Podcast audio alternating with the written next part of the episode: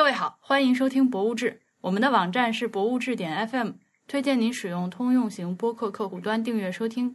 如果您不知道怎么订阅，请上我们的网站看看。如果您喜欢《博物志》，请考虑成为会员支持我们。入会请您访问博物志点 FM 斜杠 Member。我们的微店 ID 就是“博物志”这三个字。如果你想购买博物志周边的贴纸，或者是徽章，或者是帆布袋，都可以到微店里面搜索“博物志”这三个字找到我们。大家好，我是婉莹。大家好，我又来了，我是 HB。我们今天又来了一位新的嘉宾，虽然他是一位第一次上节目的嘉宾，但是其实是我的好朋友，是来自是来自西安的丁瑞。大家好，我是丁瑞。嗯，在西安带着婉莹去吃了一家比较好吃的东西，然后第二次再去吃的时候，我们绕了很远，然后吃了一家不怎么样的烤肉，然后这件事情让我嗯，还有你们上次去吃泡馍，我居然忘了告诉你们，泡馍有直接机器搅的这一说。啊，真的，我当时那个泡馍拿出来的时候，他没有让我掰，直接在里面了，我心 咵嚓一下就凉。嗯，然后我觉得掰泡馍可好玩了。对对，我们要不然先介绍一下为什么要请丁瑞来吧。丁瑞，你是干嘛的？嗯，我是一个杂志书的编辑，然后我们杂志书的名字就叫 Local 本地。什么是杂志书？杂志书，MOOC MOOC 就是 magazine and book。呃，它出版的形式拿到手的还是一本书，但是我们是呃隔一段时间会有一个主题。所以它是不定期会连续推出的，所以它又又有这种杂志的，就是按频率出书的这样一种形式。所以，我我能问你们有书号吗？有有有，就最早做了五期是没有书号的，但是之后，呃，这种书管的比较严，所以我们之后的出版物全都是有书号的。问题来了，在哪里可以买到呢？上可以搜，直接搜这本书，啊，可以搜本地。然后最新的一期叫《市井西仓》，是呃，我们做了三年多的采访和记录，嗯，是讲西安的一个比较大的呃民间集市。这个搜“市井西仓”在各大。网络平台都可以买到，然后线下是西边的仓库那两个字吗？对，西仓西边的仓库，因为它最早是一个官府粮仓在西边。所以你工作的地方是个出版社吗？嗯，不是出版社，是一个文化机构。我们我们这个文化机构都干啥？只能说干啥，不然它就真的就就还是个文化机构。嗯，我们最早是做书，然后因为做书挖掘了很多东西，然后收集了很多实物，就是。零零碎碎的家里面用的东西，所以我们把它收集整理了一下，形成了一个展览，然后就放在一个工作室里。然后我们最早的工作室就是一个就是一个五十年代的工厂的厂房。嗯，之后就这个嗯展览逐渐在完善，然后内容完善之后，我们就在呃把这个博物馆呃把这个展览和这个空间申申请成为成为一个博物馆。所以，同时我们借助博物馆的空间，还在做展览策划，还有一些文化活动。嗯，那你的博物馆叫什么名字？在哪儿？以及怎么到达呢？我们的博物馆叫西安市城市记忆博物馆。哎，你哎，你们都冠上这个西安市的名了，是不是？就是呃，跟政府那边已经有什么合作之类的？对，就是我们要申请成为一个真正的博物馆，所以。我们要拿这个授牌有资质，然后同时，嗯，要做各种活动的话，都是要提前给嗯主管部门申报的，就是我们要做什么 活动，什么主题要干嘛，嗯，所以就是已经是一个呃博物馆系统里面的一个正规的博物馆。还是私立的吗？还是说已经是变成私立公立？私立，但是政府有补贴我们做活动的费用。对，然后我们是免费开放的。那我接下来就有一大串问题。你们博物馆展什么？我们博博物馆展的东西特别普通，就是家里面日常会用到的物件，它甚至不能被称为老物件。呃，因为做就有些是现在还在用的吗？是这个意思吗？对，因为在做书的过程，有一些城中村在拆迁，或者我们去呃乡村里面做。嗯，采访的时候会顺便收回来很多东西。嗯，这些东西它们的共同特点是全部都是日常使用的，然后是有使用痕迹的。更重要的一点是，大部分是因为好用，做过一些比较趁手的加工的，就是它的材料或者说它的设计特别独特，就是它虽然很普普通，但是很独特。呃，那你们有常设展览吗？常设展览的主题就是与石有关的物，它是又有一整条那个展陈脉络的。石是时间的石还是食物的食？是食物的食。整个展陈的脉络是与北方面食有关的物，然后所有的单个物件都是裸露着陈列的，也就是说没有遮罩这些，就像博物对对对，直接是。那一般的参观者可以上手拿吗？对，可以。所以我们呃后来在给大家宣传我们博物馆的时候，都在讲这种展陈方式，就是这是一个可以触摸的展览，然后这些物件是嗯陈列在用老门板做的桌面上。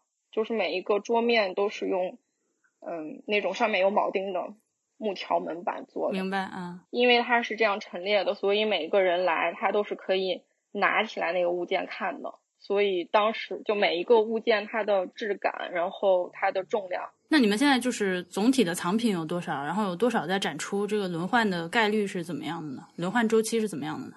基本陈列是。呃，有两组，一组作品是在门板上的，这组作品大概是呃三百多件。哦，这么多啊？对，因为有些东西很小，比如说勺子，OK，筷子，然后饼干盒有很多。嗯，因为是与食有关的物，然后北方面食有关，它不仅是和吃和餐桌上的食呃器具。有关的东西，然后我们是把田间地头里会用的生产工具也 全也全部陈列出来。啊，那这是总的藏品数量，总的库存有七百多，但是我们持续常年在收，尤其是我们现在在做那个城市记忆一千家的计划，就是它那个整个城市记忆一千家，它除了有呃什么故事的整理收集，然后有一些纪录片的拍摄，我们一直在收集。老物件，所以你们的你们寄来的东西之后就全部会被收在库存里。对，这个仓库在哪儿啊？就在博物馆有一个。周转仓库就是这个，是每一个博物馆在考核的时候必备的一个空间。因为我给你寄了一批东西之后，我听你的意思是还是非常正规的，就是要每一件都登记造造册，然后还要拍照之类的。对，每一件东西在入库之前，呃，要有单个物品的拍照，然后有它的材质、尺寸、来源，对，全部会要加入在库存里。那你们现在库存是用什么系统在管理啊？我这个。比较质朴的系统，Excel 吗？Excel，没没，我就问问，因为很难得能让我抓到一个博物馆的人是能就把我上面这一套问题全回答下来。对，是呃，最早是想要引入比较先进的系统的，但是它那个对于我们来说，学习成本和引入的这个。啊，我明白，你这个这个就是总体藏品还不到一千件的话，确实一个 Excel 就可以搞定了。对，像那种大的那种 email 那种系统，都是要至少要上万件藏品，不然那个系统也很贵。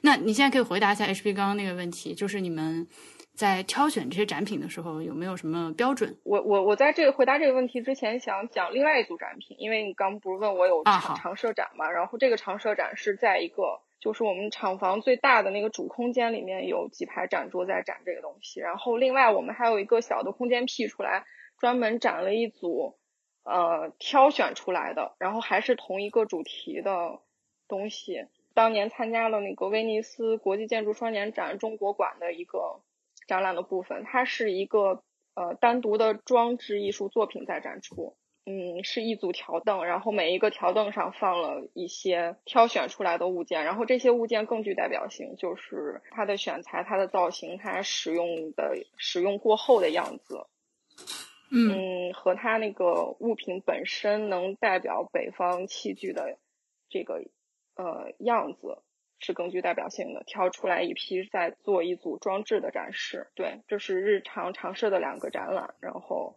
还有配合的一些纪录片的放映什么之类的。好，那我现在想一想，我们挑选 挑挑选挑选物品的标准，就是希望希望它不是我们随便捡来的一个东西，这个东西它背后是有一个个人和有故事、有记忆的。对，就是这个东西它可以是保存的很好、比较新的，也可以是使用的已经不像样子的。因为我们有一个呃铝勺，呃是那种农村做饭会跟大铁锅一一块配着用的那种铝勺，就是把儿特别长，然后前面有个、嗯对那种圆勺子。嗯。它已经就是我们收集到这个东西的时候，它前面那个勺子已经只用到剩下四分之三的样子，然后它前面的部分是平的，就是已经跟锅摩擦到，OK，磨平了，但是都都是一直要在家里用的这样的东西，就很旧也可以，但是我们希嗯。望我们收来这个东西，我们知道它是从哪儿来的，谁在使用它，然后他们愿战场成色。对 对我感觉你们这是一个好好大的工程啊，就是感觉像一个就是无底洞，你这种东西收不完的。对，所以我们其实更关注的不是物品本身，而是物品背后的那个个体。也是因为这些年在做书，我们在做采访，顺便收东西，OK 而而不是因为我想要你们家这个勺子，你们 把这个故事讲给我们听。OK，对，我们希望每一个物品背后是有故事的，这也就是为什么我们要叫城市记忆。有人问我说，能不能举点儿就是这个例子，就是有没有有没有人在中国做这个所谓的 eco museum 的话，我一般都会让他们去看你博物馆做的这个事情。就虽然说你们这个团队不是完全是在做博物馆的，但是你们做的事情已经非常的 eco museum 了。嗯哼，对，也是因为你之前说过这个呃概念，而且是之前我们没有聊天儿的时候，是在某一期博物志的节目里我听到的，嗯所以我去查了这个概念。包括我们之后去申请那个国际博物馆协会的时候，我给我们博物馆标注的类型也是 eco museum。嗯，哎呀，你对看看。那大家就是支持这个博物馆活下去，可以去买书。去了西安，可以去实地看一下。他们亏钱买书，嗯你买的越多，岂不是亏的越哦，惨？好，这样吧，不好意思，那大家不，可以可以买书，可以可以买买书，可以原价买，可以原价买。可以原价买书。对。可以那个是吧？去了之后去消费一番，支持一下。对我们其实希望更多的人来提供更好的东西和更好的故事，来让我们还是丰更加丰富展览的内容。嗯嗯，就是刚才我说的，在高新的这个新的空间群里面，还有一个博物馆的另外一个分馆是做城市影像的，就是这个馆主要收集整理的是偏影像类的内容。对，所以希望在这边可以形成一个有个体影像文献馆这样的一个，所以大家只要提供好的内容给我们就可以了。嗯，这个就说到我们为什么要录今天这期节目。嗯，是吧？这么半天才开始跟大家交代这个事情，但这个分两茬儿。就是有一天我突然在小区里面捡到一个，呃，一九八八年金陵造船厂纪念的新婚致喜的牌匾，然后我把它发到博物志群。其实我当时都不确定要不要捡，因为那个东西捡回来我家也没有地方弄。然后我把它发到博物志群里，这时候丁瑞就说：“你能不能给我？”我我这个行为已经被同事耻笑过了，群里那么多人，你就这样要东西？好，这个东西啊、哦，我这个东西我因为我把它我把它擦了擦，还在那儿晾着，我哪个晾好了再寄给你。然后结果没过两天呢，我们我和 HB 又回了趟长沙，这个 HB 你来说吧。就是我家的祖宅要拆迁了。嗯，祖宅说的跟 就你从小长大的房子。对我出生到到十八岁生活战斗过的地方，嗯，拆迁了。所以它是楼房还是平房？是楼房，楼房，嗯，但是是一个比较老的那种公，那种那种呃，以前是政府某机关的职工楼，家属楼，对，对，家属楼，就还比较老，嗯，七十年代建的那种。因为要拆，因为要拆迁了，而且那个那房子其实有挺长一段时间是没有人住了。就我爷爷奶奶去世之后，然后爸妈也差不多就半搬不搬的搬到一个新新公寓里去了。然后这边也就一直在一个荒废、没有人去打理的状态，但是里面存了很多很多老东西。然后他现在因为即将要拆嘛，就最后得搬了，所以就得过去打捞一波，呃，那个 文物。嗯，他们是呃所谓的长沙的城城中村改造工程，那个地方是在长沙来说是非常非常市中心的一个地方。呃，就那地段简直是不得了，所以我之前去过一两次。呃，我作为一个外地人啊，作为一个没有在这个房子生活过的人的感受，我前两次去的时候，呃，出了地铁是感觉穿过了很多小街巷，嗯、觉得他们家那栋楼其实是深藏在一群小楼和小街中间的。呃，然后这次去的话，直接就大马路旁边穿过一个扒的乱七八糟的停车场就到了，给我的都有一个非常直观的感觉，哇，这个沧桑巨变的样子。所以我当天其实跟着 HP 还有他们家人一起去从老房子里淘换东西的时候，我是一直在给他们拍视频或者拍照片之类的。就翻到一些东西，我作为一个外人都觉得是，就是眼泪都要出来了。但是我看他们一家人都特别淡定。有有有两个感想，一个是，嗯，波比刚才说回去收一些东西，他叫打捞，嗯。这个是之前那个我们馆长在一次就是对外展览的活动上，他展了那个装置艺术作品，然后，嗯，他那个采访的标题就叫“打捞记忆的黑匣子”，就是这些东西，如果你不再去看，然后不把它们整理出来的时候，真的就消失了。就是第二点，就是你说的那个城市的变化，真的特别快，所以这就是我们做本地的初衷。对，我觉得好像所有所有城市都面临一个这样的，甚至我家那个区域，我从小住的那种楼没有经没有拆过，但是我住那片地方其实拆过好几，就是拆和重建，拆和重建好几次。就最近这一次是彻底把整个区域推平，然后全盖新楼了。以前都是那种修修补补，就是我住在那儿那么多年，可以看到这附近哪栋楼拆了，然后起了个新的，然后过一过一阵，另外一栋楼又拆了，起了个新的。这一次是整个整个一个片区对都全部推平，嗯然后得盖那种，因为我们那个地方实际上就是四周都已经被那种 CBD 楼包围了，就是最终一到我们轮到我们那片地方，就是拆掉盖那种 CBD 楼，就是那种玻璃玻璃幕墙楼，很高的那种。对，这几年我们在做这个事情的时候，对这种地方已经很敏感了。就是有地方要拆迁，不管它是这种老的，嗯、厂区家属楼，还是机关家属楼，或者城中村，嗯，我们会提前去拍一些东西回来。然后嗯有的楼是因为呃即将要拆迁，然后人已经都搬走了，就是空楼，我们也会去拍。然后里面那些东西拍出来之后，也很嗯，就是每次呃摄影组的同事拿回来的照片，我们看都每个人心情都挺复杂的，因为有一些房间里东西，嗯，不是所有的人都要带走的，就直接留在楼里，对，还会有一些小孩儿的玩具，然后什么都有，什么都有。嗯对，相册没有人就是他们用过的东西就全部留在那个地方，然后有的地方是，呃，挂在墙上的不知道什么东西拿走了之后，墙上留下来的那个痕迹，你就会想象那个地方原来挂过什么东西。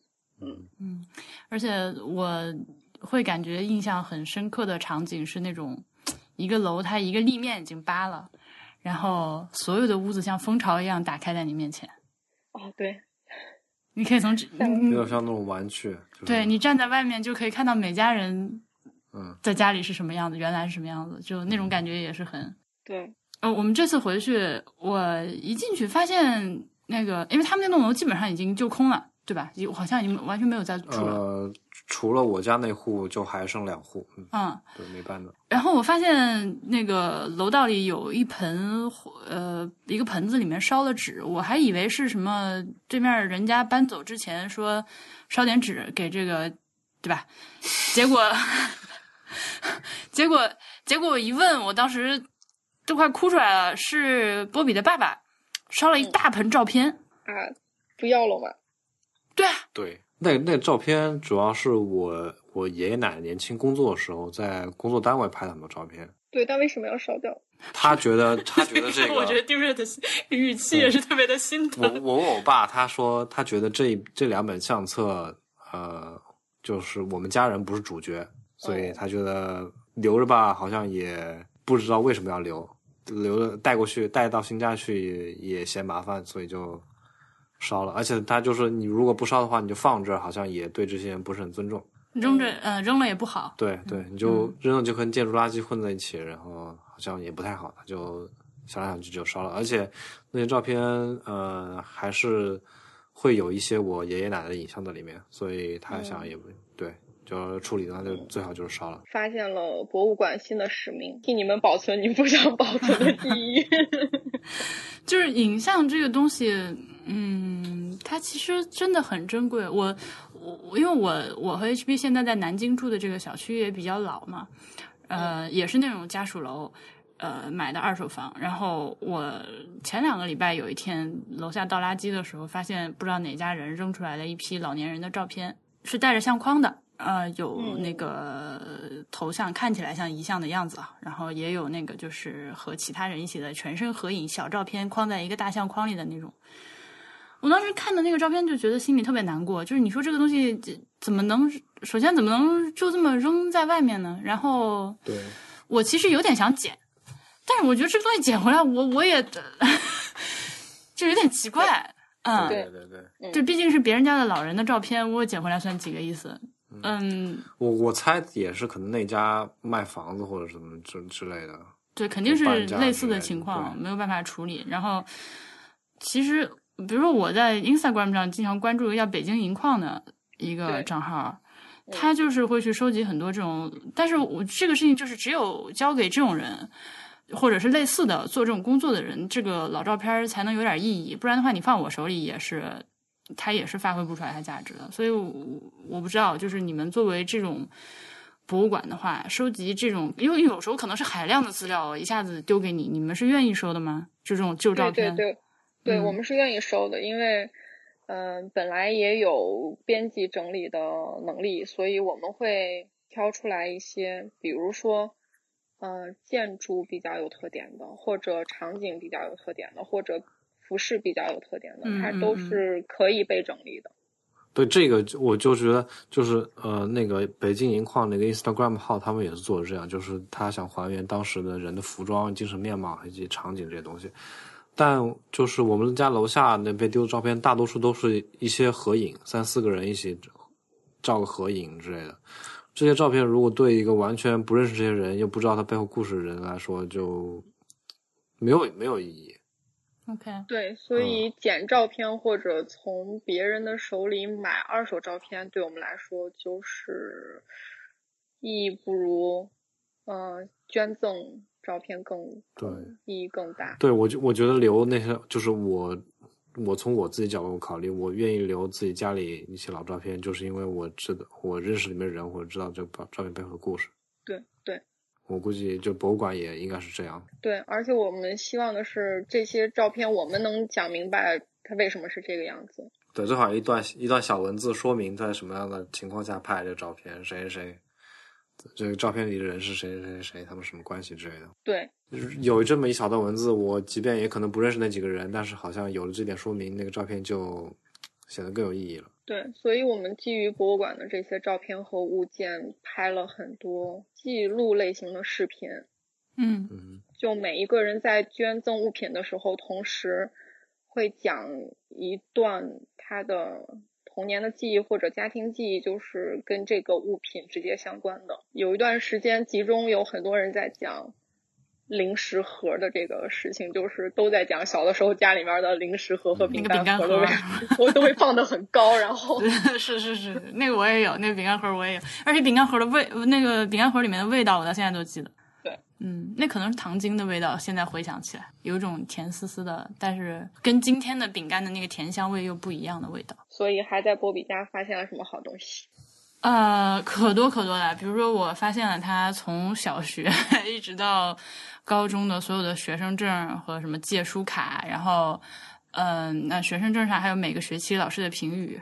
这个学期有没有好好学习啊之类的都在上面，还有准考证，就是从小到大的照片。当然，这个就属于就就对我们来说，就是看着觉得特别有意思、特别有意义的东西。那我肯定就没有捐给你这把，等我们死了再说。然后，我印象比较深刻的是一跟我自己一些记忆能够相连的东西。嗯，比如说那个米缸，那个是我小时候我奶奶藏饼干、藏零食的地方。嗯啊，就是我就是能看完罐子就能想到它的味道。然而那个米缸被丢了。对，那个米缸太大了，实在搬不动。嗯，而且很重，对，没办法，实在没有地方可以运。嗯嗯。还有那个秤，啊，那个秤也是我小时候特别喜欢玩的。我小时候觉得那个就是那种老式的一个杆子挂一个盘，然后有个秤砣那种秤。我我印象中我有很长一段时间是对那个秤的结构、它原理非常好奇的，就是它怎么会这么简单就可以量这东西的重量，就经常去玩那个秤。然后我爷爷奶奶是不准我玩的，怕我玩坏什么，就是能够想起还原当时一些场景。大多数东西都是这样。对，其实你说它多宝贵，其实也没有，就是。我觉得，我觉得宝贵可能是就是记忆更多吧。东西其实好像我觉得没有多宝贵。对，丢了我也不会太心疼。还有什么很多就是，嗯，比如说我我爷爷呃收工具的，收七七八八工具的一个木箱子，这我觉得说出来可能大家就是听众呢都觉得对完全 get 不到的点，就很非常非常个人的东西，就是我小时候。怎么去翻那个木箱？然后它藏哪？它那木箱很重很重，而且放的比较高。嗯，我我有印象，就是我很小的时候想去拿它，就觉得特别危险，要踮着脚站凳上去，从高处拿那个很沉很沉的木箱。嗯，对，就一些这种非常片段的记忆。但照片就不更多说了。我我我觉得比较好玩的是，有一本小学的时候，波比小学的时候，他们老师给他们出的非法出版物，就是。嗯，老师把班上写的好的作文，同学那个作文就集结成了一本小书。有时每人都有一篇哦，每人都有一篇啊，不好意思，那的评这个。我我翻了一下，那上面很好玩，是他当时写了每个人的理想。嗯。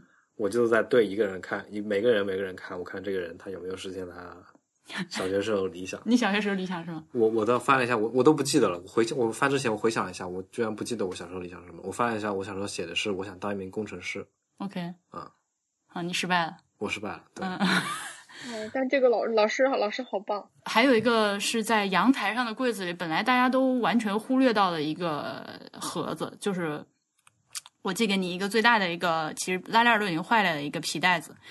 嗯，然后那个打开之后，里面就是有一些毛主席像章，就我感觉那个盒子装是最珍贵的东西。嗯，那个应该属于我爷爷奶奶他们那时候想要藏宝贝的地方。对，嗯。呃，除了毛主席像章之外，有爷爷奶奶的结婚证。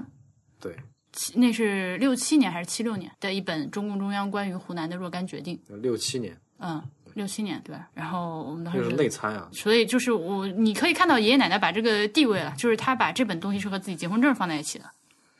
嗯嗯，然后同样的箱子里面还有和。台湾亲戚的往来信件和那个就是表格，应该情况通报的那种表格。登记是有台湾亲戚的那种表格。嗯嗯，那些信你看了吗？现在我还没看，都放都放我爸那儿哈。OK，那得空得看一看，因为我们这些都没暂时没有寄给你，因为我们自己还没有有机有有功夫看。对，有有很多这样的东西，就是你 你打开这个盒子，你就知道爷爷奶奶觉得哪些东西最重要。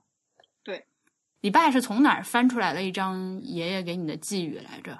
某个盒子吧，啊，反正就从某个盒子里面。我妹两个人一人一张寄语。嗯，翻出来的就 A 四纸大小的，然后是爷爷写的毛笔。爷爷是爷爷是那个正经会在家里面，他们家挂满了爷爷画的那个国画，有什么画的老虎啊，画的什么四季如春啊，画的风景山水啥的。然后翻出来的一张，嗯，给给波比还有他妹妹两个人一人一张寄语，让我来。嗯，我们来看一下爷爷写了啥。也写的啊，寄语胡波，安全第一，牢记心；学业为重，不放松；待人处事诚为本，海阔天空任尔行。二零零六年十月一日，爷爷草书。那也是我刚去上大学的时候，虽然也不是很久远吧。还还记得当时见过这个东西吗？我记得，我记得我当时见过。但没有带走是吗？没带走，没带走。嗯，我当时肯定是嫌弃爆了，这这是什么呢？嗯，然后还有一本我特别喜欢的东西是退休生活问题问呃解答，那个我寄给你了。我觉得这本东西太妙了，呃，它是湖南省人事厅编的，献给退休老人。然后你就看这个目录，就特别好玩，就是它代表了很多东西，就是感觉是这个社会和人事厅认为的退休老人应该是，就是你如何做一个标准的退休老人。对。当时那个时很多时代那个社会的面貌都在里面，我觉得。对我，我来给大家简单的说一下这个目录啊，政策篇啊，职工退休退职的具体规定啊，各种各种。然后下面是保健篇，老年人常吃芹菜有什么好处？什么酒后饮茶好吗？之类就这种。还有什么老年人洗澡要注意什么？睡眠要注意什么？行走坐坐卧要注意什么？啊，这如何成为老年人？对，如何成为老年人？然后哦，第三篇是情趣篇，情趣篇一养花儿，家庭养花应该准备什么样的工具喽？怎么养花了？花盆啊，装土怎样的？好，这第二钓鱼，就然后就详细的告诉你应该怎么钓鱼，还好好可好玩了，怎么钓鲫鱼，怎么钓浮鱼，怎么钓草鱼，怎么钓甲鱼，怎么钓黄鳝。然后第三篇养鸟，然后做做怎么做个标准老人了？对，然后法律篇，对，你看他其实就是，我觉得这个观念至少还挺，法律怎么保护老年人合法权益啊？父母子女之间哪些权利义务？夫妻之间哪些权利义务？呃，包括了父母死亡，儿女什么时候继承遗产这些。呃，然后社会篇可好玩了，老年夫妻关系的调试上要注意什么问题？老年老夫老妻如何共同处理好家庭中的人际关系？怎样当好爷爷奶奶？老年孤独怎么办？老年丧偶再婚有什么好处？老年人再婚怎样处理来自子女的阻力？老年人再婚要注意哪些问题？对，然后这样的书其实特别多，因为我嗯们有一段时间在大量的收二手书。嗯我记得有一批书是从某个大学还是机关单位整整就整个呃捐来的书，就是精装过的核定本各种。嗯。嗯，它会有什么山西青年、什么甘肃青年，然后就类似于嗯。这样的，每一年一整本儿杂志，然后那个杂志里面的文章，我们全都也就没事儿的时候会翻着看，然后也是类似于这种，嗯，青年恋爱指南，如何鉴别黄色文学？工厂里的故事，说真的，我觉得，我觉得就真的是，我感觉就是放到今天而言，每个社会角色都需要这么一本。就比如说，就是如如何，就是在大学，就是进入给，比如说给大学新生的，给大学刚毕业找到工作的人，呃，给这个刚结婚的小年轻如何处理这个。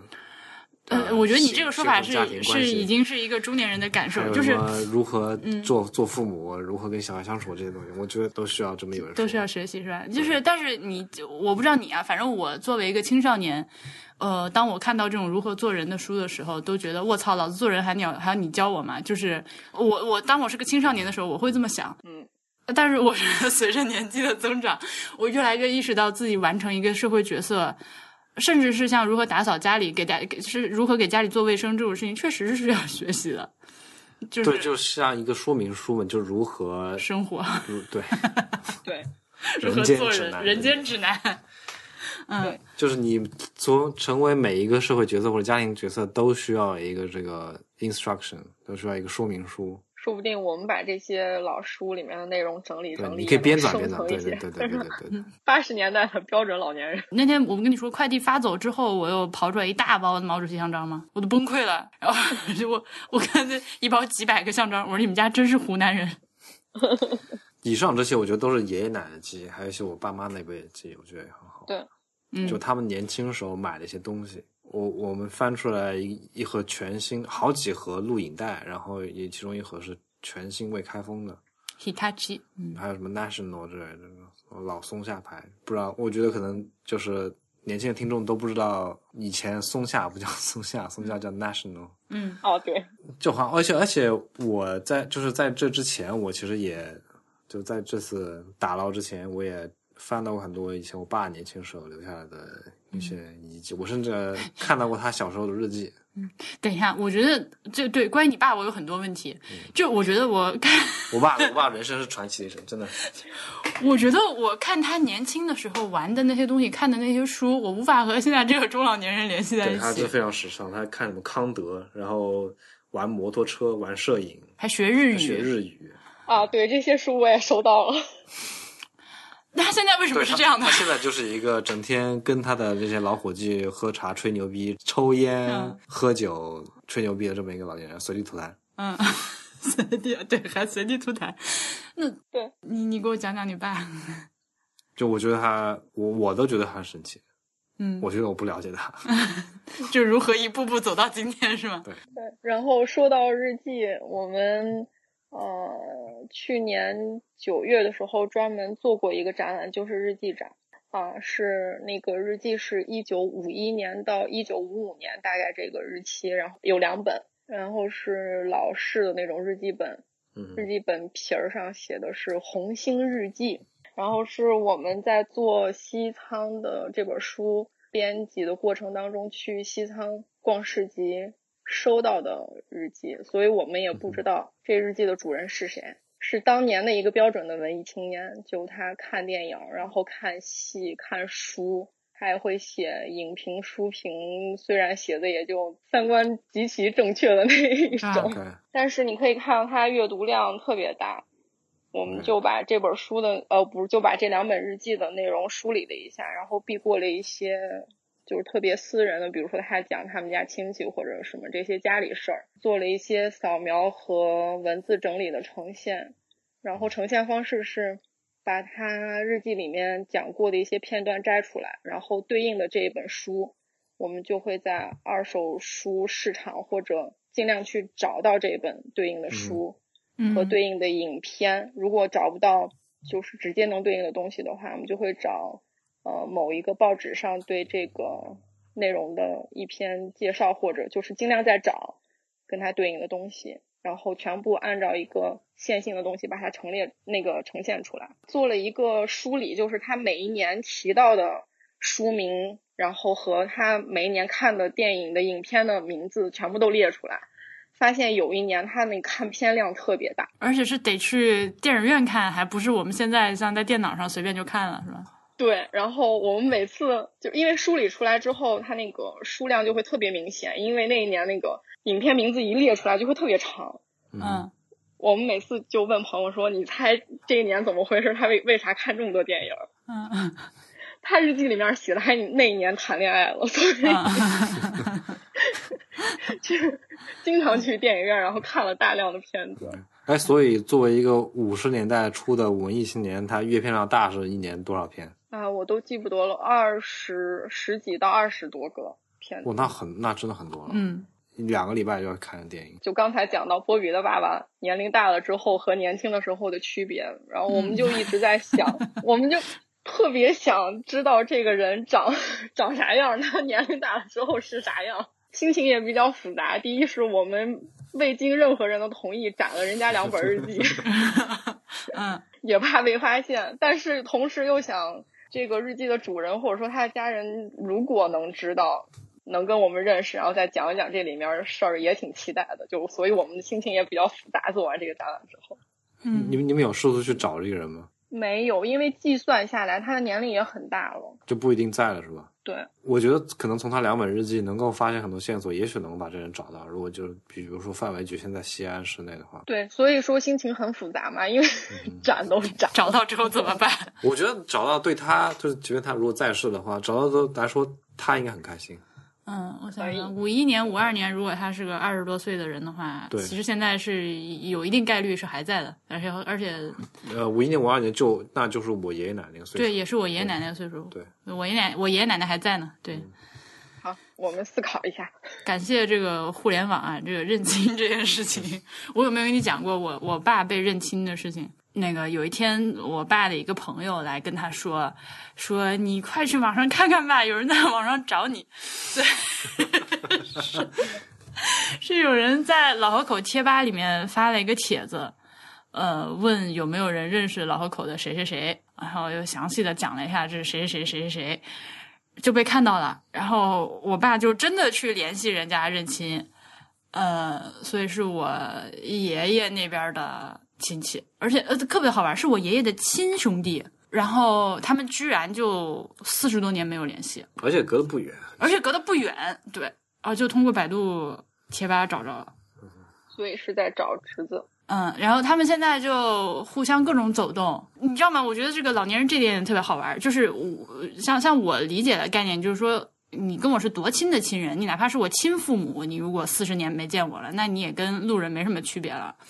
但是他们就是能前一天不认识，后面连上来之后。联系上了之后，立刻见面，就是啊，这个是你婶儿，这个是你叔，这个是你舅，就各种就开始认亲，然后就特别亲热，在一起吃饭啊，这那的，每年都要聚一波。挺好的，挺好的。但是我觉得很好玩的，他这 mindset 就是说，你只要跟我有血缘关系，你就是我的亲人。这才是没有经过西方转转化的中国人。这是真中国人是吧？我我已经我我已经不纯了。我们都是经过西方 洗脑转化过了过后的。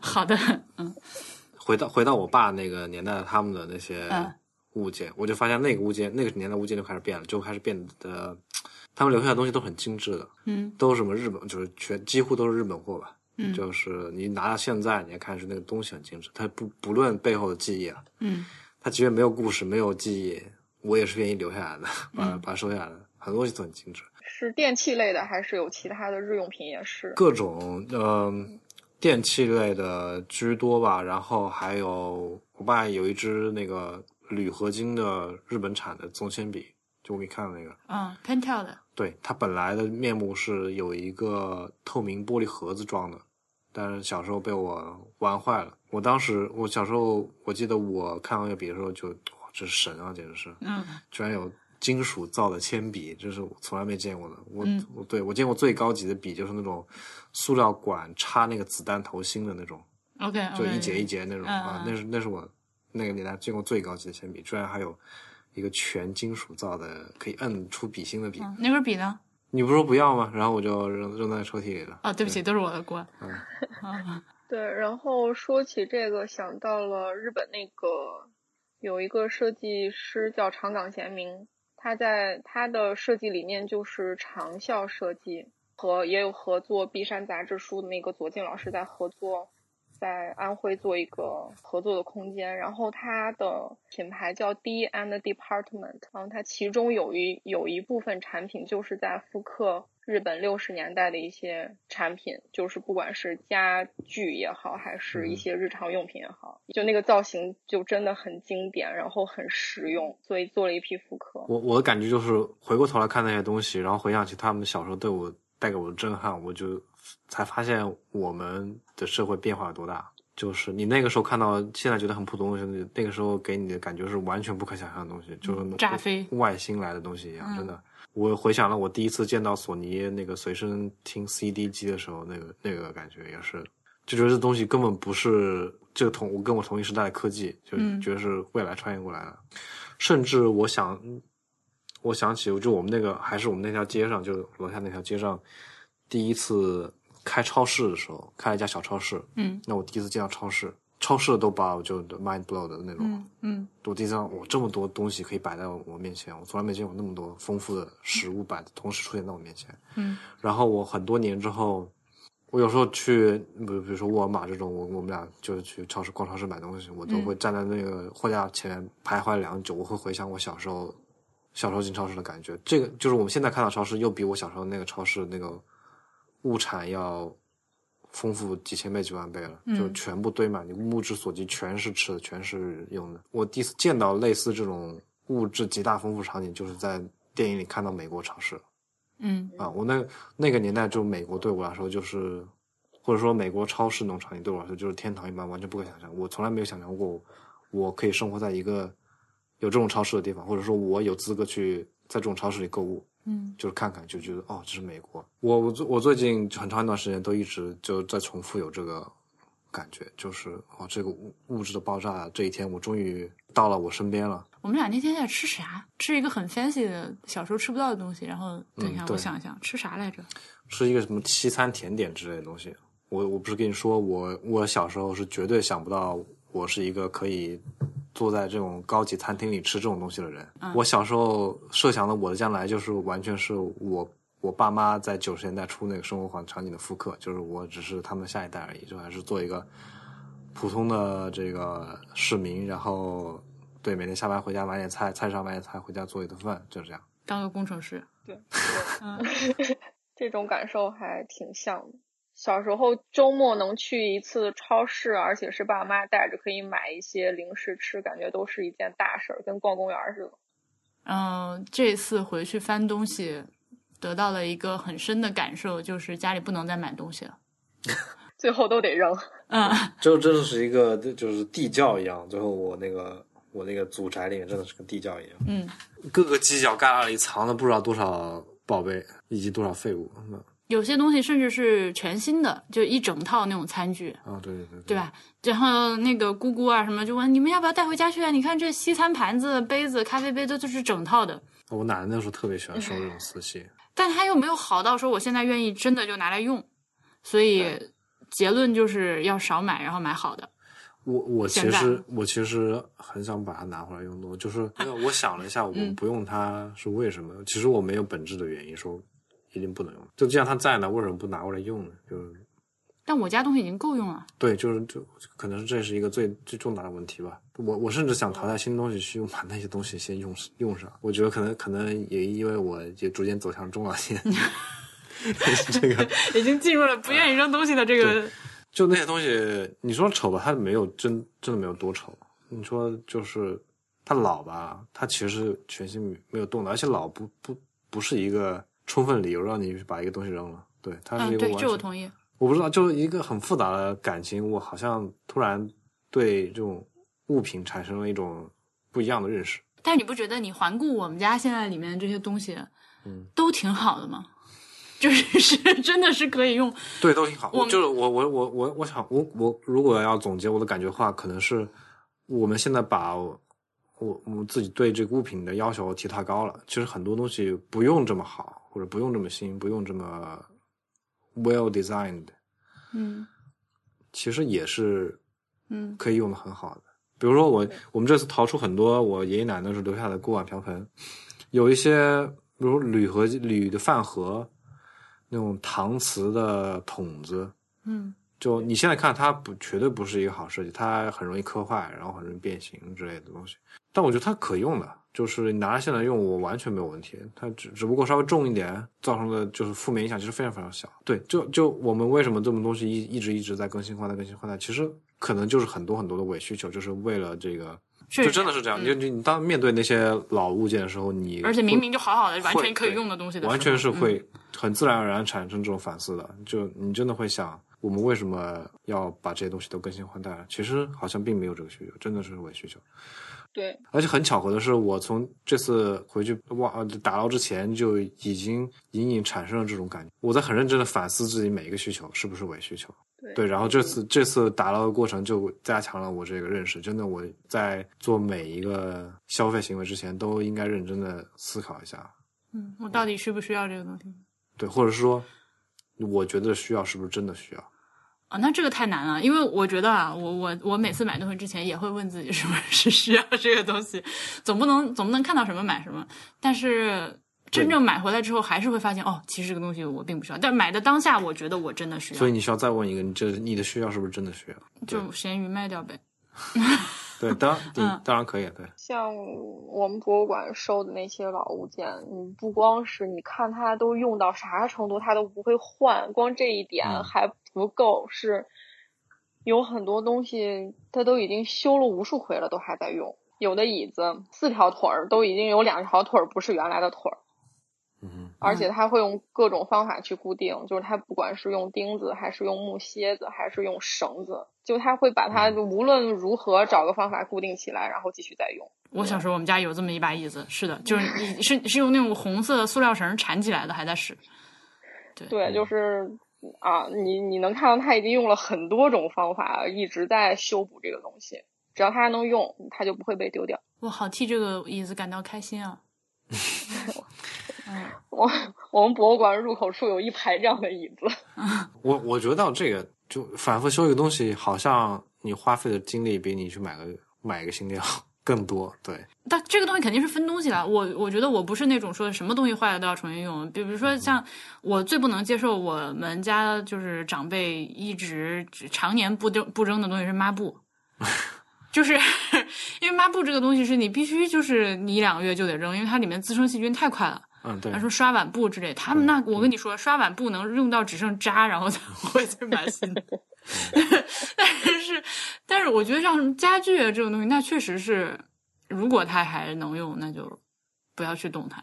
嗯，对嘛，我觉得更新一个东西是很正常的，就是你升级一个东西才是真正考验你是否被消费主义转化的 OK，一个关键要素。就是说你我椅子坏了，我去买把就 OK 了。但是你是不是要买一个带什么自动升降、电动按摩的？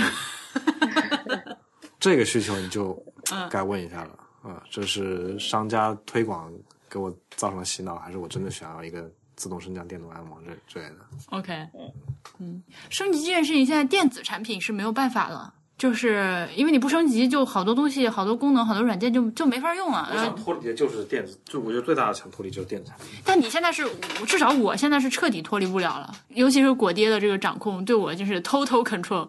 他 即便 total control，就比如说你现在这套所有的工作流程，你现在能用，我坚持个三年没问题，但是再过个三年之后，你就不知道有些软件它可能就不更新啊，或者是就是对，除非你是硬性的用不了了，比如说 Audacity，下一代苹果就已经用不了了，就所以无法用 Audacity 了。对。但你就想 Audacity 这个软件，它就能维持这么多年，之前那么多年不更新，就这样，嗯，它依然用的很好的。它现在就，所以下一代它不更新，我就只能想办法用 Logic Pro 去玩，就学习一些我原来不想学的东西了，就逼着我学技术了嘛。嗯好想做一个博物馆，收集这些没有用的软件。好有多有这样的博物馆，就收集这些老老的软件的，嗯老这里是游戏居多，老的游戏的。我想说的一个点就是关于这个钉子户的问题。啊，钉，好，你说，就我们那栋楼不是还剩两户吗？那两户其中有一户就是钉子户，他就不签字不不搬。嗯，然后怎么说？我还挺期望每一次拆迁中都有这么一两户钉子户的。嗯就他有本事把那个楼给他留下来。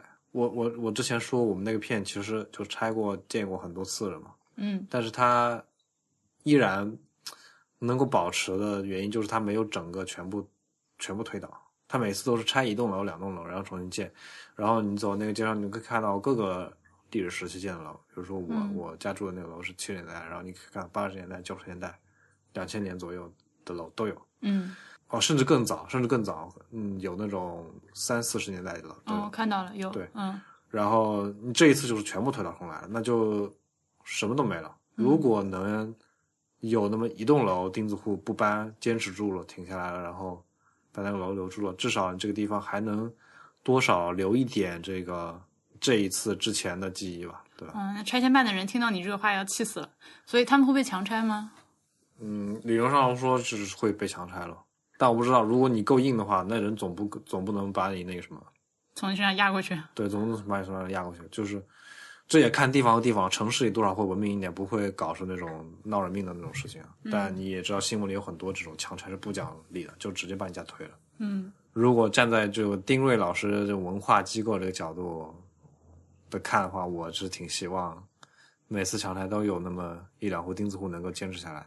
我们呃这次在长沙逛街逛那个叫什么国金中心那个地方，就是我们也不是说有一栋楼没拆吗？就嗯那个楼，那个楼其实也不是很新，就是大概九十年代末两千年初的楼嗯啊，就我们大概上学的时候看到建起来，建起来，然后现在就成了一个历史遗迹吧，就在那个很现代的国金中心旁边，嗯。那个块地块就凹进去了一块，然后就那个楼就立在那儿。国金中心，我我们那天晚上那个，呃，我和波比还有波妹三个人在国金中心楼顶上酒吧坐了一会儿，然后从那个酒吧正好能看到旁边有一个楼，然后那个楼的顶层是一个旋转餐厅。那个是九十年代中期长沙的最高楼，应该是也是可以说湖南省最高楼吧，你知道旋转餐厅在九十年代是一个非常风行的，就是很多地方非常洋气的东西。对都会有一个最高楼，然后最高楼上一个旋转餐厅，像北京有什么对北京电视塔，对吧？对对，我西小时候去安也有吧过南南南京南京的，我小时候是去啊过南京的金玄哎武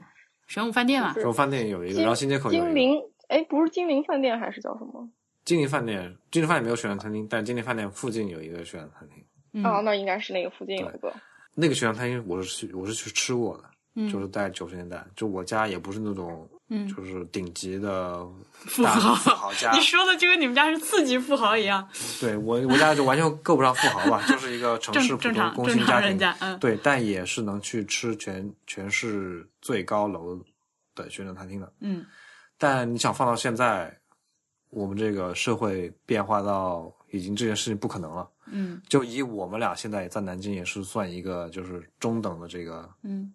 工薪家庭，嗯我们是不能不可能到那个呃叫什么紫峰顶楼去吃顿饭的，那个吃不起了，真的，那嗯就四位数了。嗯就你让我们去吃顿四位数的饭，这个钱留着干啥不行？对，嗯我反正我反正是不会去的，除非有人请我去吃。对，就就就是这个社会就这样也也就这这个层次上已经也已经变了，嗯它的的这个贫富分化就是就非常深刻的就是这个记烙印就留在我的记忆里面了。但是你知道吗？我觉得这种东西很难的一个事情，包括对于丁瑞，我猜想啊，对于这个博物馆的工作来说很难的一个事情是，因为这些东西都特别的私人。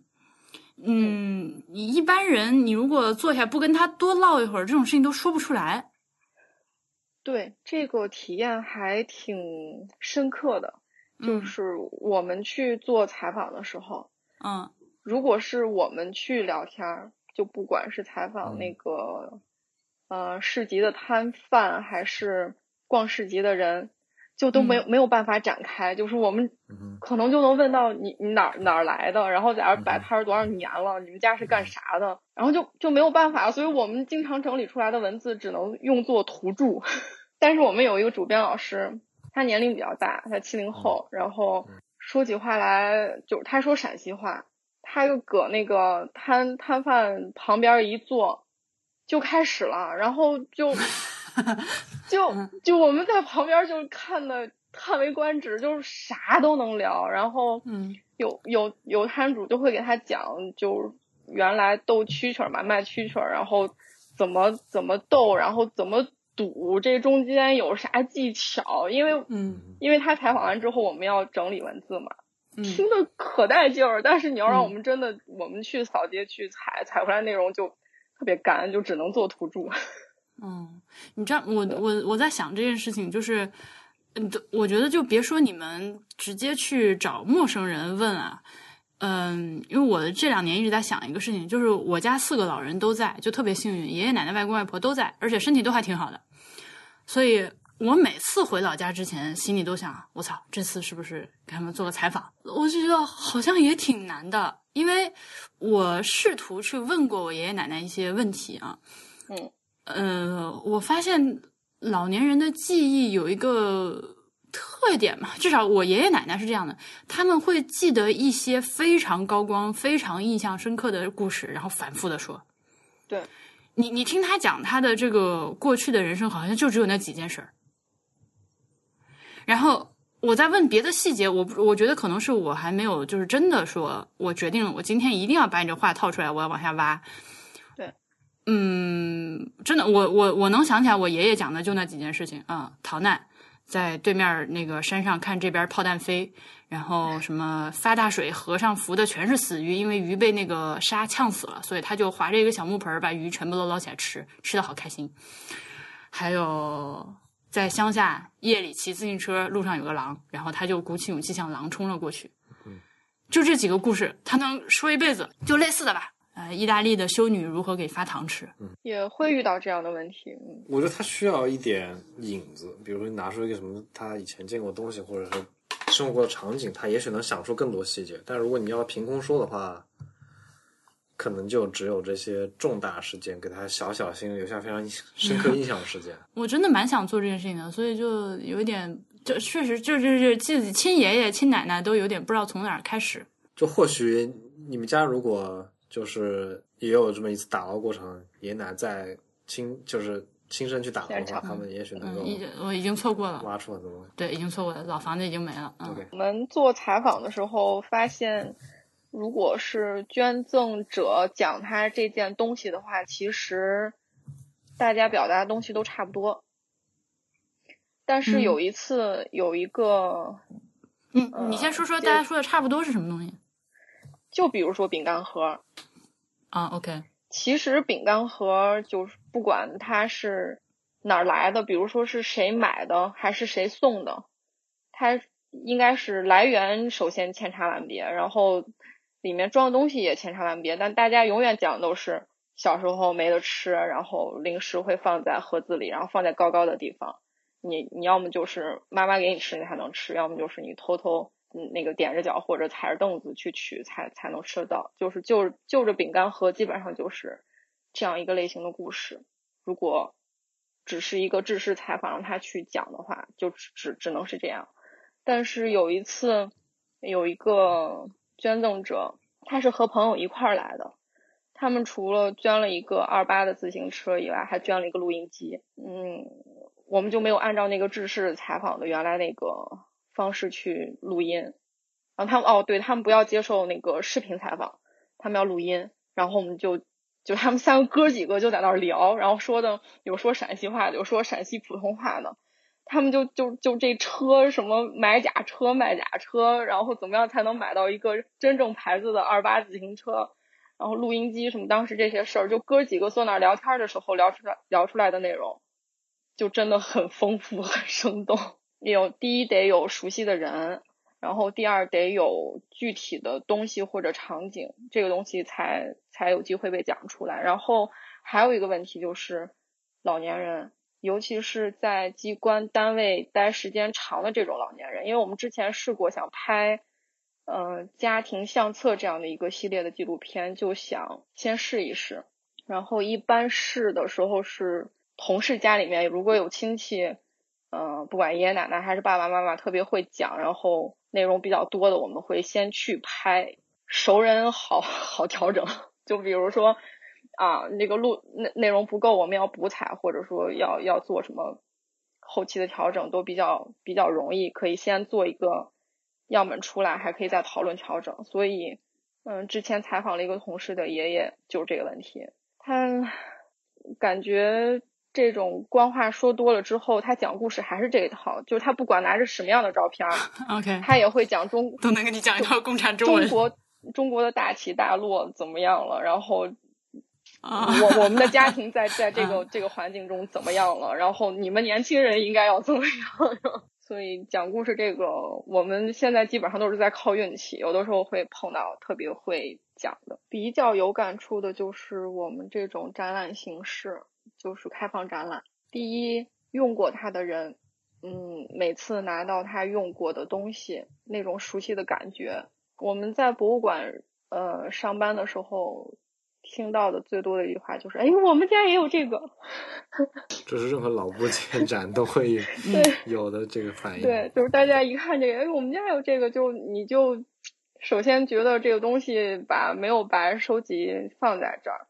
另外一种就是带着小朋友来的，嗯，哦，教他们认这个是什么？对，对他，他，他不光教他认，他还比划。我们就特别喜欢看家长给小孩比划这个东西。对，最夸张的是我们那个，呃，因为有一部分农具嘛，所以经常会有人把那个锄头或者铁 铁锹拿起来。然后有有一次有个家长带了家长在线耕田。有一个家长三十多岁，一个大小伙子，然后小朋友大概四五岁的样子。我们的展厅里有个特别大的那个犁，就是牛拉的那种犁。嗯，他自己背着吗？他真的要把那个东西立起来，然后拖在地上。然后他他把他自己装作一个牛的样子，然后告诉小朋友说：“这个东西如果是在牛身上的话是嗯怎么样是怎么样？可以可以生动一刻，这小孩应该今后都记住犁是怎么用的。对，然后还有爷爷奶奶带着小朋友来的，如果没有这些东西的话，我我不知道他们平时在交流啥，可能就宝宝你看这是啥？然后我们我们年轻的时候这是啥？他他可能会跟宝宝说很多有 有的没的。增进增进嗯感情的东西，这个反正我们一直挺挺受触动的。我们展桌上有一个东西是常年来经常被提问的一个东西，就它真的就是一个大型的树杈，就像特别大的弹弓一样，然后已经被使用使用的特别光亮，就已经被被盘的 很完美的一个状态。嗯 嗯，然后就放在展桌上。那个东西，首先我是呃姥姥家在农村，所以小的时候见过。它在我们家的使用方式是，呃，农村有特别就是做饭的时候那种大型的铁锅，如果要热饭或者热馒头的时候，要放一个篦子，要在篦子底下垫一个东西，因为没有那么大型的篦子可以支撑在大铁锅上的那个那个直径可以直接对等的，所以底下会放一个。这样的树杈，就特别大。我看那个树杈大概有四五十公分长的样子，然后撇撇开这个 Y 字形，然后就可以把一个呃篦子放在上面热东西。在我们家是这样用的，但是我我只在我们展厅里待着，我就听过无数人说这个东西无数的用法。树杈如何用？这个树杈到底是怎么用的？你们应该做个记录，就专门来记录这些，就是这些观众，对这些观众怎么样阐释你们的展品呢？其实还挺当代、挺当代艺术的作品，放在这里等待大家去阐释。我们现在的讲解水平最高的不是我们，是我们那个博物馆的阿姨。首先，他用过这些东西，嗯，然后他的表达就比我们的表达更更亲切，然后更丰富。他他讲铝饭盒，他都会说他们年轻的时候那个东西怎么用，他还会给那个观众比划。我们有的时候可能在边上待着陪大家转一下，然后有问题的有问题的时候就解答一下。但是阿姨就会嗯讲很多，所以现在有电视台有电视台在采访的时候，大部分时间是阿姨在出镜。嗯，随便拿起一个物件来都可以讲好多，就那个。斗啊，升啊，他会给你讲一斗是多，哎，一升是多少斗啊？这个东西怎么回事啊？然后最后还会升华一下，说，呃，小小的时候，呃，我们家里面就是和邻居互相借粮食，都是用这个东西。为什么呢？因为你要借一斗，你还要还一斗，有的时候还要还满满一斗，冒出尖儿来。然后这就是一个做人的道理。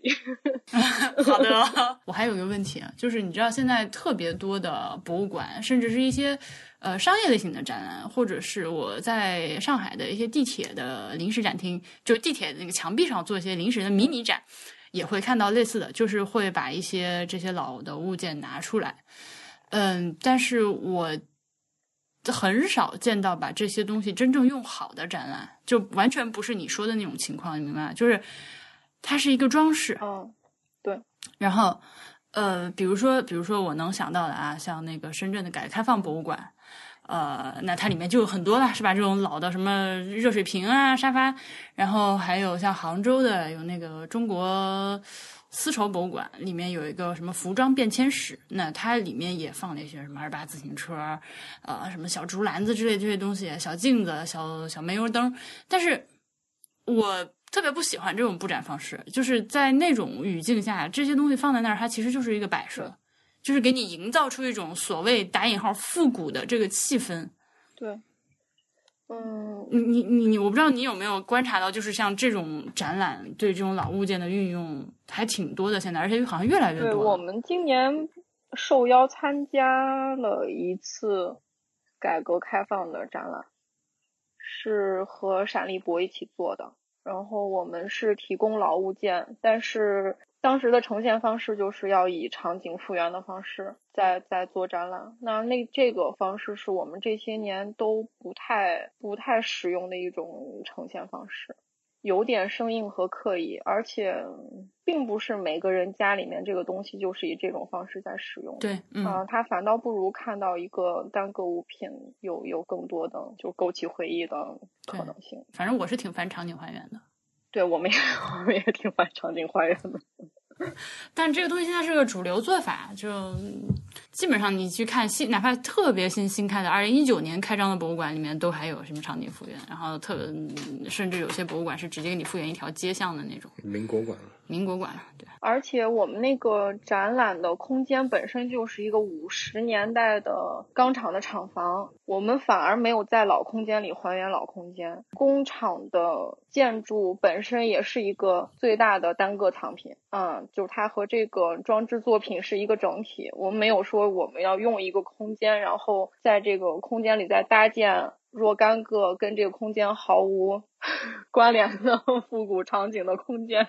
嗯，不想做这样的事情。哦，对，还有一个，还有一个是，嗯，做西仓展，做西仓那个市集记录的这些年，嗯，我们是以工作人员去的时间特别多，嗯，所以就经常会把那个市井生活的场景再分类，比如说摊贩怎么样，然后他们的。呃，卖的商品怎么样？然后他们在用什么样的工具在卖，他们用什么样的方式在陈列，然后他们的招牌手写的还是怎么做的是什么样子的，我们会我们会分解那个东西，然后在书做完之后，又以个人的身份去过几次，就是真的好想好好的再逛一逛这个市场，感感觉又不太一样，因为。就你融入到这个市场之后，你不是一个采访者的身份，你会意识到这个市场存在的必要性，是因为这个城市里有很多人，他没有办法在超市里买我们认为的比较好的东西来用，他们只能去这样的市场里买比较便宜的廉价的物品。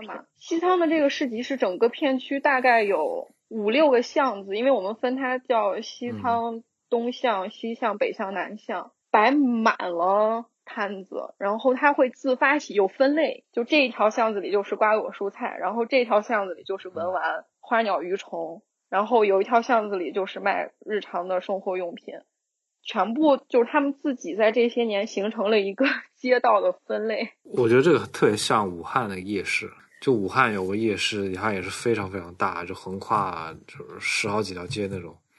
你白天看什么也没有，就是一个普通居民区，全是住宅楼。嗯，然后你。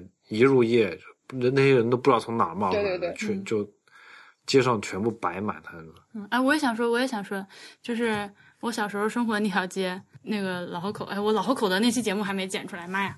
就是呃，我我们家我们家住以前住的那种土坯盖的平房啊，然后一条街都那种特别老、巨破的那种破街，那个家里面地面都是泥土的那种。Anyways，我们家门口就是菜市场。就是那条街，每天从清晨一直到上午十点十一点，就是个菜市场。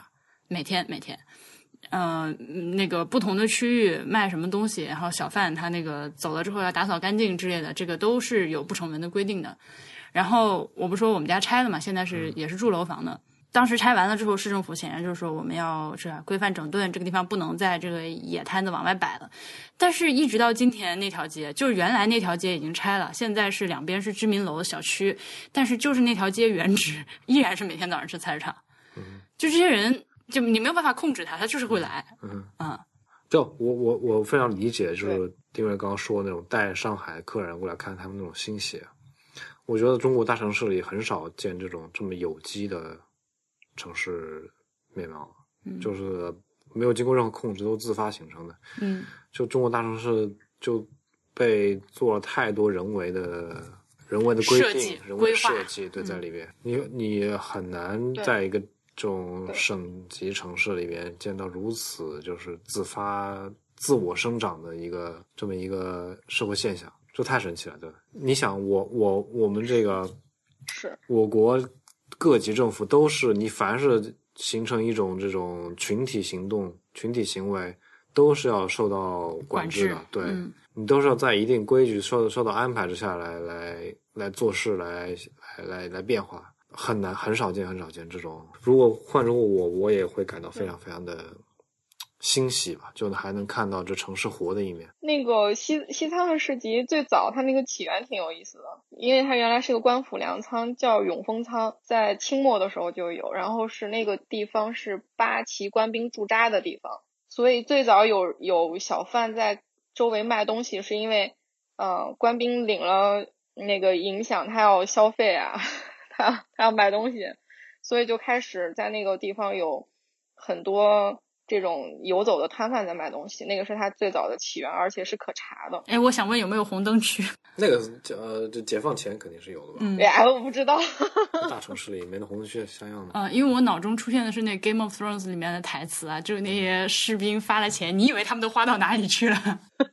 嗯，然后它中间有一段时间是。没有集市的，就是它中断过，但具体是什么原因中断的，我们也没有查到具体的资料。那你知道是哪段时间吗？哪段时间也不知道，只知道只知道到后来，它陆陆续续在建国后又开始，再有很多人再又重新聚集在这个地方在摆摊子，而且那个时候不是只有西仓有这样的市集，西安大大小小的地方这样的市集很多。但是在前段时间那个有可能会取缔这个地方的时候。那个西仓的那个砖墙上面到处都写着这是百年市集，就是不能，就是政府不能因为什么对他做做什么事情这种标语，就就不管他中断没中断过，反正我是百年前就有，所以我们这个地方就是百年市集。对，然后没有没有取缔的一个原因，可能也是得减，就是因为 Five minutes later，我饿了。泡馍泡馍挺好吃的。那我们这期节目就录到这儿，感谢大家的收听，我们下期再见，拜拜。拜拜拜。